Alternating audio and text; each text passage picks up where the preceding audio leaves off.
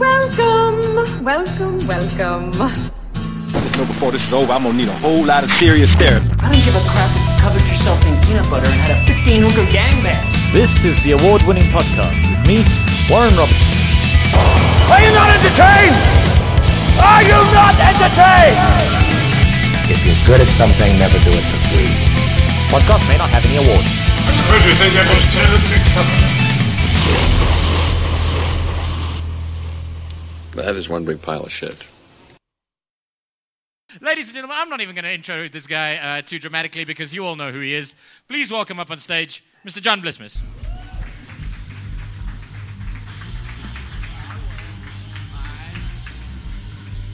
Hello, everyone, in this excellent place. I, uh, we were actually just talking about it a little bit uh, off stage, but John is the person that got me into stand up comedy. Um, Sorry about that, everyone. Yeah. yeah. Uh, what happened was I was, uh, I was at university for some of those seven years, and I was drunk because that's why I spent seven years at university.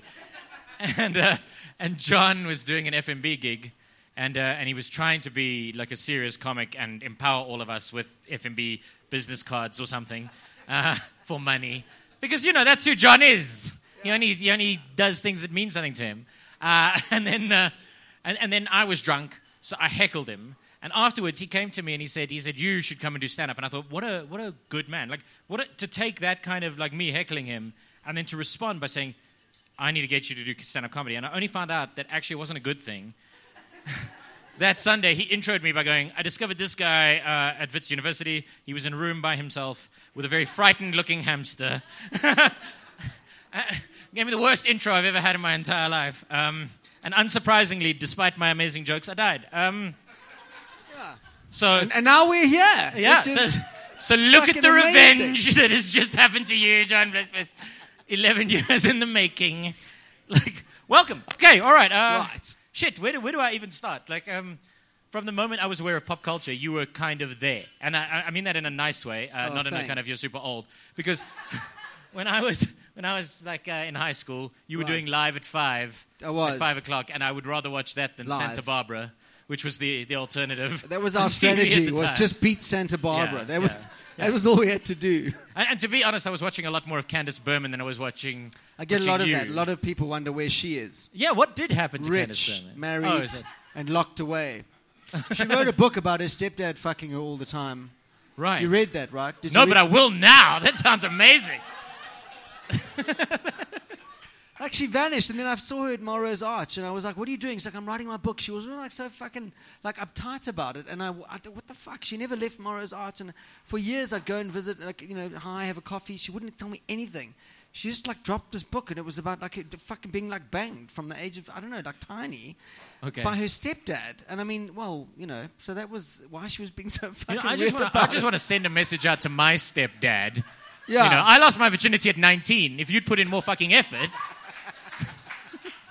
Maybe he tried, but you just didn't pick up the fucking subtle hints, Warren. yeah, maybe I'm just immune to Rohypnol. Nobody wants to abuse a nerd. Good.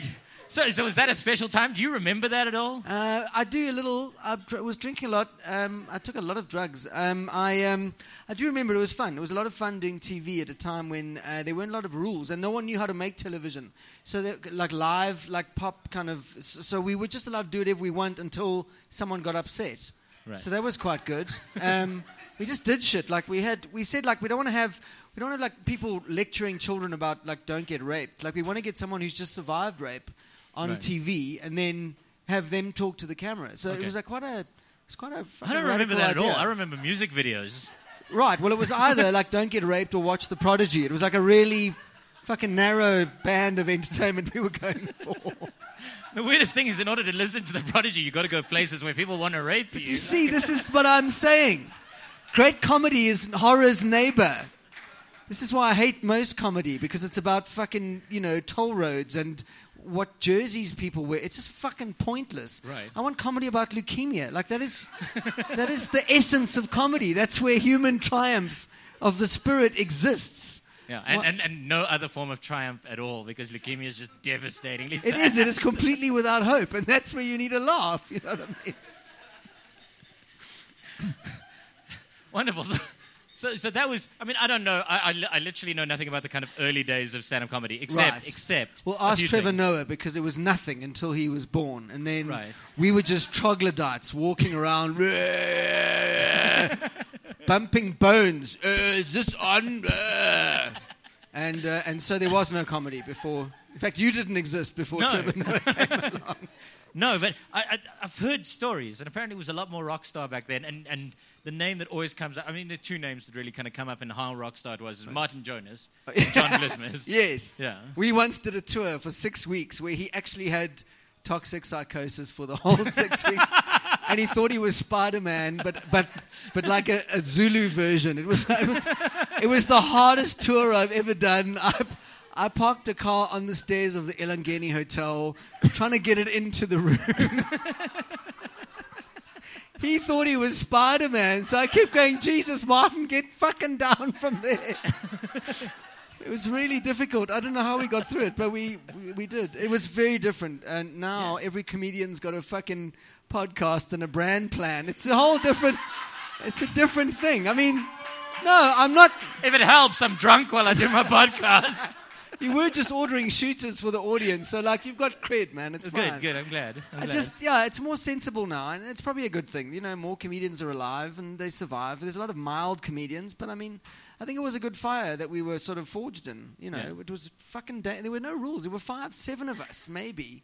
So like, just stay alive and fucking face the audience, and you pretty much had a career. You know. But, but there are a lot of urban legends from that kind of Yes, era where people people tell stories about oh you know what it was like Yeah. to do the early kind of gigs and what how crazy it was and I mean Kagiso Lediga told some story On about this you fucking on this podcast, podcast which yeah. I so, heard. so yeah if you're a John Vlismas fan go back listen to the early Go listen to that. uh, uh, but but Kagiso Lediga told a story uh, about you having like a heart attack at some point what, Yes. what's the truth of that No, no, well, okay. So Alex Jay told people I had a heart attack in a, in a German nightclub. Like, no. I, what do you mean did he just tell it on like his radio show Well, he just told everyone this was what happened, and I'm like, no, bro, you weren't there, you fucking idiot. Um, um, so I never had, I never had a, um, I never had a. Uh, technically, I didn't have a drug-induced heart attack. I had a, um, I had a few episodes, but um, you know, you know, you, that's what happens when you, you know, you. I'm, I'm almost sad that that's not a real story like I'm Yeah, almost, he involved an airport. Like Kagiso was saying, I couldn't get on. A, I once had a panic attack. I was trying to get on a plane, and it was a little bit like claustrophobic. So, so I did struggle, uh, but I, I got on the plane. I found some tranquilizers, so I managed to get on there. Um, I did once have a bit of an episode where I thought I was snorting ecstasy, but it was actually some fucking nerd's anti-anxiety medication. did three lines of that, and I fucking. I really didn't feel great, but I was incredibly calm throughout the whole episode. Um, but the thing, the only hard thing I actually had was I got a flu. Like it, it's like flu. I wasn't actually partying at that stage. I was in bed with flu, and then like on the third morning, I had a, a new child. Um, I mean, uh, my wife had given birth to her. Um, um, so my daughter was kind of lying between us. She was very small. She was like a tiny baby, and, and, and I, it was my turn to like feed her. I think that morning. So so she was on a bottle. So I got I, I was feeling a bit odd, but she woke me up to get a bottle. So I went to get the bottle, and I thought, fuck, I, I need to fart or like something's going on. It's indigestion or whatever. And then I gave her the bottle. I lay down again, and, and it got worse and worse. And then it felt like. Um, like someone quite big was sitting on my chest, and then my one arm went numb, and I thought, "Oh my Jesus, I've heard about this, having a fucking heart attack." So I'm trying to wake up. Obviously, the child was useless. Um, um, I'm fucking going into cardiac arrest. She's like, ooh, ooh, ooh. I'm like, fuck you, man. fuck you. I paid for your whole birth, you bitch. Um, and then my other arm started going. So I couldn't like I couldn't raise an arm and I was breathless. I was like and you know, that just sounds like a husband who's like bored of babies and wants to just fuck, you know, like so so I, I, anyway, eventually I woke up the woman I was married to and, and um, they got me to hospital and w- what happened was I was having like a heart attack. Small cock and uh, and so what happens is you get an, you get an infection around your um, heart lining and then it swells up so your heart can't beat properly and you basically go into like a version of a cardiac episode but it was not wasn't drug related at all So what's the worst thing that ever happened to you? Drug? I mean, have you ever been arrested? That's actually one of my. no You've No, never, been arrested. No, because you don't have to always hear the bad stories. You can be a successful drug addict. Like, if you just use your fucking brain, you, you can actually use drugs. You can abuse drugs, and you can still have your money and your house. Okay, you might lose a marriage here and there, but the thing is. My daughter lives with me. Um, you know, I mean, I haven't done drugs for like 12 years or even drunk, but but um, you don't have to be at like a fucking train wreck. You know, you can have as much fun as possible. And on your third visit to Mill Park, you know, you can make a decision and say, "Fuck it, I think we've done well here. I'm, I'm going to stop this." So, so yes, but there can be, um, you know, odd situations that you get into where you need a brain. I, w- I went to visit a friend who lived in the Free State, and he was quite a cool guy that used to come to town and then burn it, like burn it down for like two weekends, and then go home and be a farmer and fucking settle down again. And that's how he managed to binge successfully for many years we decided to go to him one day in in uh, in the Free State in a small town, which I fuck it, it was Bethlehem, and and. Um, it wasn't Clarens. That's too exciting for this guy. He needed to like take drugs and then fucking atone. You know, like like like proper. Do you know what I mean? He needed a town which was surrounded by those kerks, which are like specifically shaped to funnel hatred. And so and so I, um, I went to visit him, and I got to his house and heard that he'd taken up bow hunting, which is this guy's pretty fucking like you know extreme. So his thing was he had to like hunt the animal down and then like personally fucking stab it while looking into its eyes. you know, no guns or anything. So he'd shot this buck, and he and he apparently it had run off wounded, and he'd fucking run off into the bushes for like a day and a half. He wouldn't sleep until this thing was killed, and he was no longer suffering. So.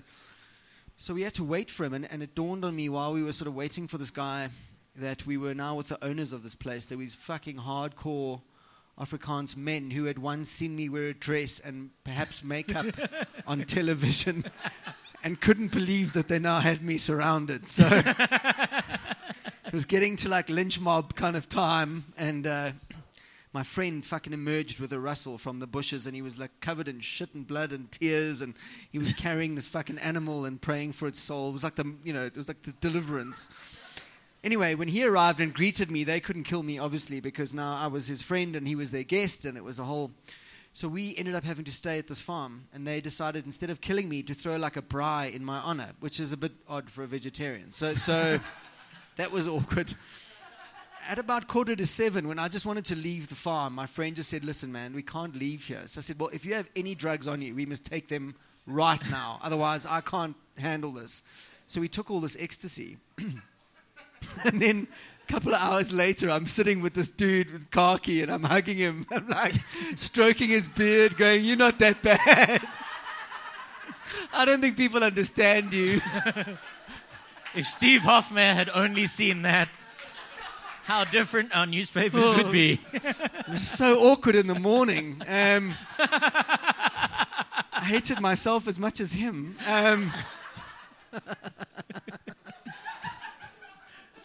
so drugs can be bad. Yes, they can. Um, Is, is maybe the worst side effect of taking a lot of drugs the fact that David Bullard will remind you that you took them for more than a decade?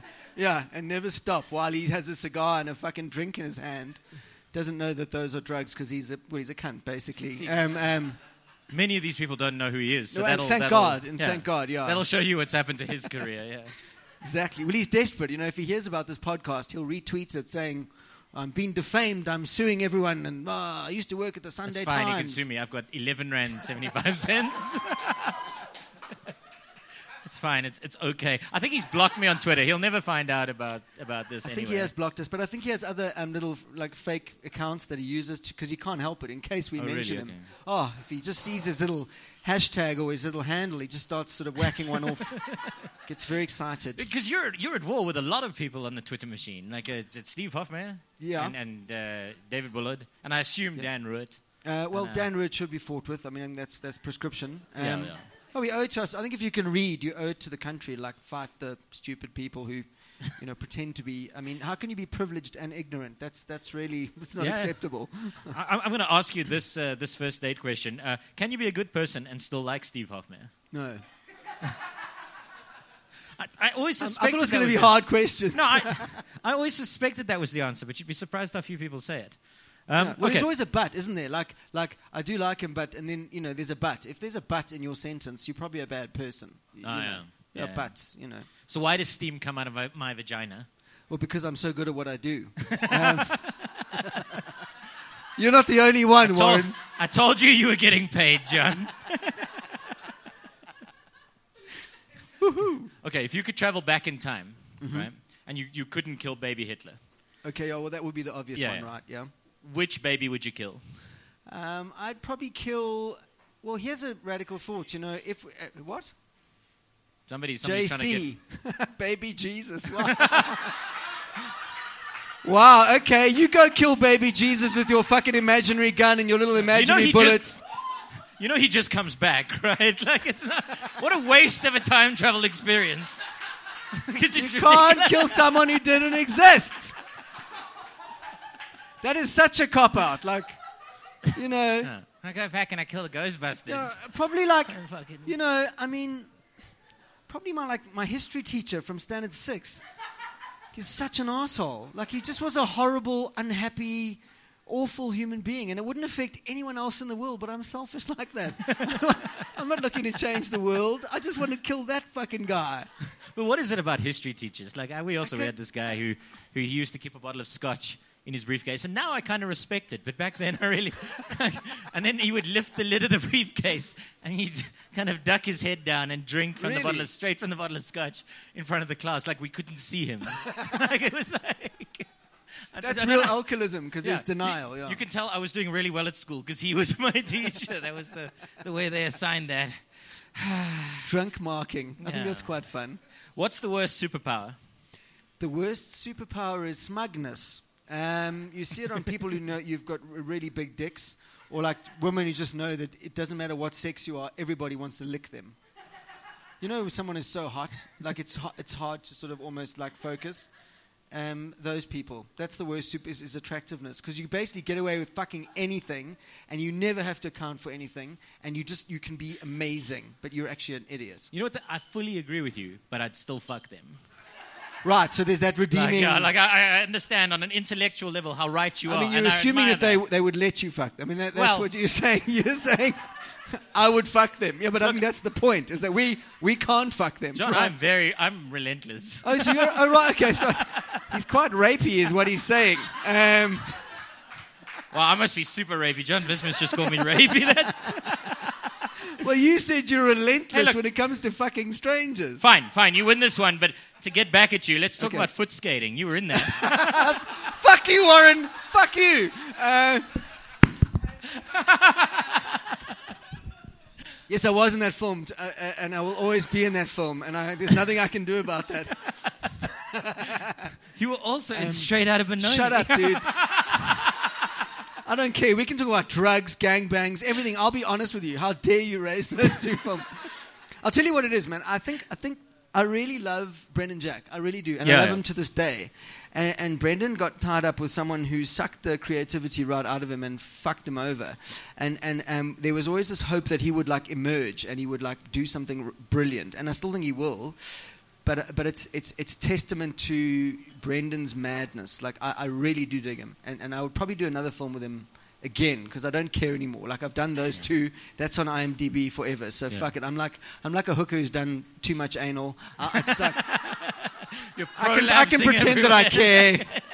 I'll do it again. So, and I think local movies, you know, we have to break them until we get them right. So, so um, yeah, I mean, I, I think movies is a tricky one. But yeah, I was in those films, and, and they were really spectacularly bad. Yeah. But th- that's one of the weird things about, like, you, I mean, literally, it's on your bio. You've done Royal Albert Hall, Hammersmith Apollo, Montreal Comedy Festival, Sydney Comedy, you know, like Sure. all these things, and then. And then straight out of Benoni and foot skating. But that's Whereas the Joey. Rasdien has done, you know, like a lot of big movies and none of those things. Yes. So, so why? What has happened? What is? Did you just can you not act? Well, I, uh, I don't think I'm particularly good. Um, I um, no, I think um, I've never really focused on movies. I did it because I knew Brendan. Uh. I haven't really. I don't go to movie auditions. In fact, uh, you had Vittorio on, and and Vittorio was talking about District Nine. I'm the only comic who wasn't in fucking District Nine.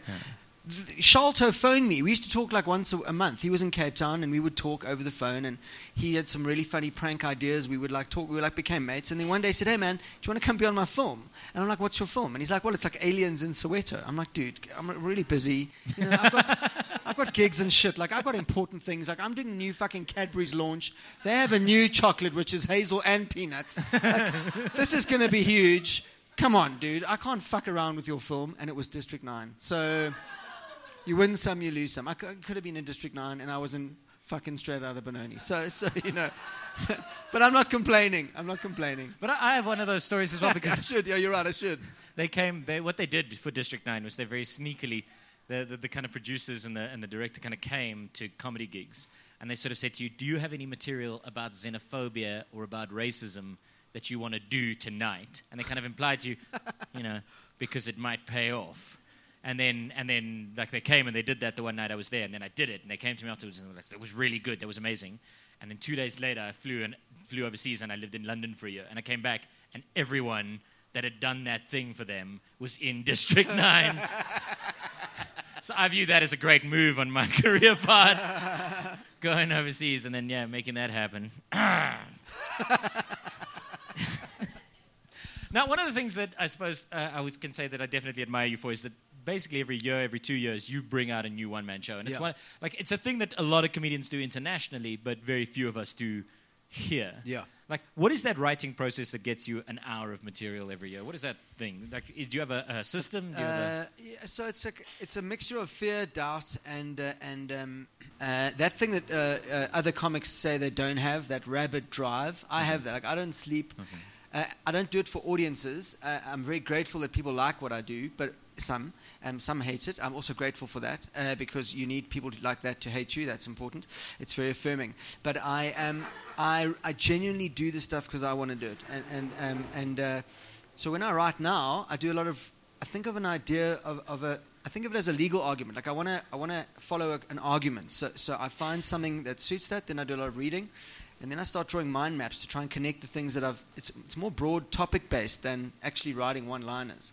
And then I find that I once I've got that kind of mind map, then I um, I play clubs and and uh, and try bits and pieces, and I see what works, kind of sort of, and then I try and stitch it together. and then the only the show really only comes together in like the second or third show.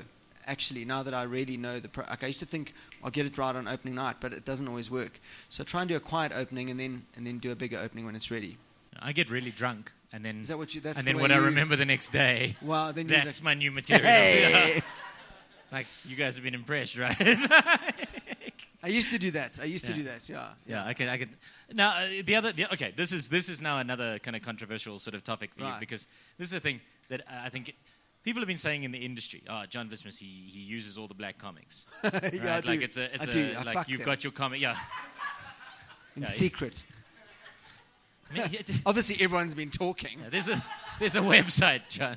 Um, but no, no, no, it's one of the, the things that kind of like people Yeah. are saying. Do you know why that is? Why that's happened? Do you know what's? No, I think comics are inherently ungrateful. Um, I, I have worked with a lot of comics. I haven't actually made any money out of other comedians, if, if I'm really honest. Like perhaps um, perhaps the booking side, like the agency side, we you know we've we've paid for our business, but the production of other people's shows, we generally either break even or lose money. Yeah. So so so that you know, I, I'm not sure where it comes from. What we have done is build beautiful platforms for people, and then uh, when they leave, they learn that they are not the a comic on their own is not everything. Like, it takes a whole team. Like I don't do one man shows. I do like nine man shows. There's so many people involved in helping me that um, that you know.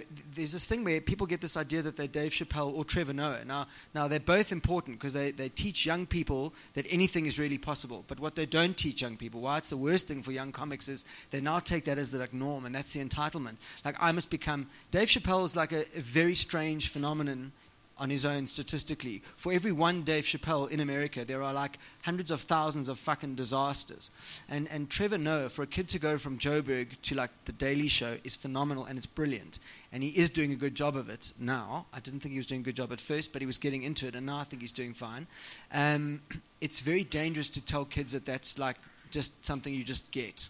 You don't. And, and um, I like Loyiso Gola because he's kind of worked very slowly over time and he's put all his own money into building himself an, overseas profile, and he's done it on credibility.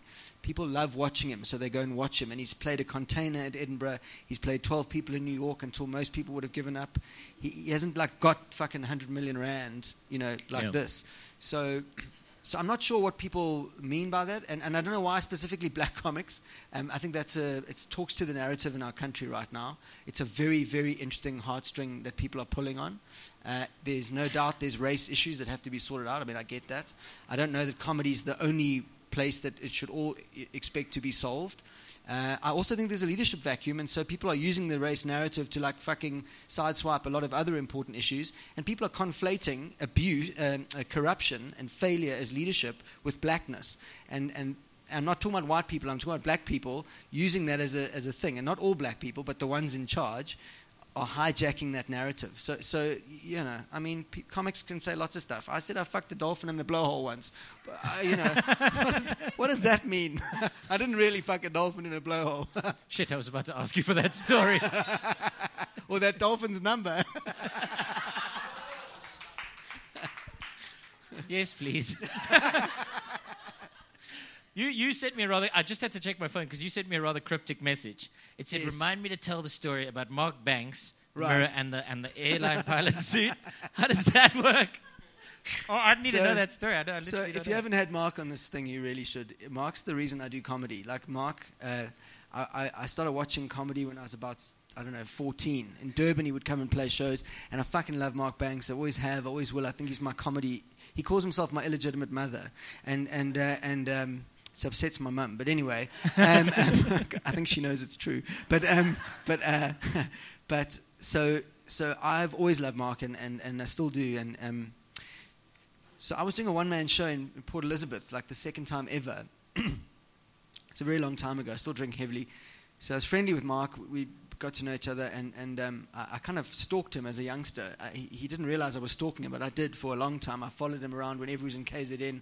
I'd go to all his gigs. I'd learn his material. Like I really fucking, I, I, I'm going to hero worship Mark. So, so anyway, I get this call. Uh, I'm, I'm, I'm in PE, and, and I get this call, and he goes, "Hey man, uh, where are you?" So I'm in PE. He said, "Oh, I'm in I'm in Hanover, which is nearby ish." And he said, "What are you doing there?" So I'm going to do a one man show tonight. I said, "Oh no, I'm going to come." So I was like, "Fuck, this is amazing." So when I got to PE and like got to my accommodation, I realized they'd given me this little apartment with two bedrooms and a kitchenette and a lounge. So I phoned him and I said, "Look, if you're going to stay, why don't you stay at the flat? You know." So this fucking old Mercedes Benz arrives. Mark jumps out with a suitcase which had nothing in it, and um, and uh, we unpack his, uh, I think his T-shirt, and um, and so we go down to the show, and he goes, "Before your show, do you want to eat something?" And I never eat before a show, like I just don't do that. So I said, "Yeah," because it was Mark Banks. I'm like, "Fuck yeah, I'll have a burger," and like I'm like, "How the fuck am I going to eat and then do the show?" But anyway, I ate with him because it was Mark Banks, and then uh, and then we get to the show, and, and like as I'm about to go on, he, he, I see him leaving. I'm like, "Aren't you gonna?" He's like, "Oh no, no, I wouldn't watch this lot of shit." And he he said, "I've got a mate that I'm going to go and have drinks with." So he like fucks off. Right? So so um, so I'm like, okay. Anyway, he arrives as the show's ending, and he's like, "When are you on?" so I'm like, "No, I've already been on." He's like, "Oh, well, that's a pity." And um, so we go out and we start drinking, and uh, we end up in some little like place in PE. So he suddenly goes to his car and he pulls out of the boot three Russian fighter pilot like hats. Okay, and I'm like, what are you doing? And he's like, no, we're going to go sit with those guys. And at this one table, there were those dudes from like the ZCC with their like. so he felt that if we wore these fuckers, we'd like we'd blend, you know. So, so we went in and we kind of like sat with these dudes who were like, what the fuck are these people doing? Anyway, they had their like little ZCC stars. I don't know. I was very, very drunk, and and then when we got back, I, w- I was uh, married to a very hippie person, and she'd given me this like herbal fucking fucking herby blend. I don't know. So we were drunk when we got back. There's nothing to eat, so we mixed up this fucking I don't know what it was like fucking powdered desert fynbos. I don't know what it was. anyway, so we drank this shit right, and then I passed out. And the next morning I woke up and I, and I had this like I thought I'd had like a stroke. I couldn't I couldn't move. My, my face was like numb and, and my body was all I couldn't move my arm and I thought, oh my god, I've had a fucking I've died or I don't know what's happened. And I looked up and I was staring at myself. Mark Banks had ripped a mirror, the, like the whole mirror off the wall, and he lay it on me. I was sleeping. And I woke up and I didn't know what the fuck was going on. Like, and he just said, Look at yourself. Apparently, he'd woken up in the middle of the night drunk with the biggest, most explosive shit on board because of the stuff that I gave him. He says, he sat on the toilet, right, and he just let go, and he woke up on the other side of the bathroom with a lump on his head, and he'd shat his kidneys or something terrible had happened. So he was furious. So fuck, it was the weirdest morning I've ever had in my life. Mark Banks was a little bit thinner. It was the weirdest thing. See, see, this is why I got Kagiso Lediga on because it forces you to come on and answer his stories, and now Mark's gonna have to answer. Ladies and gentlemen, John Vlismas. Thank you very much.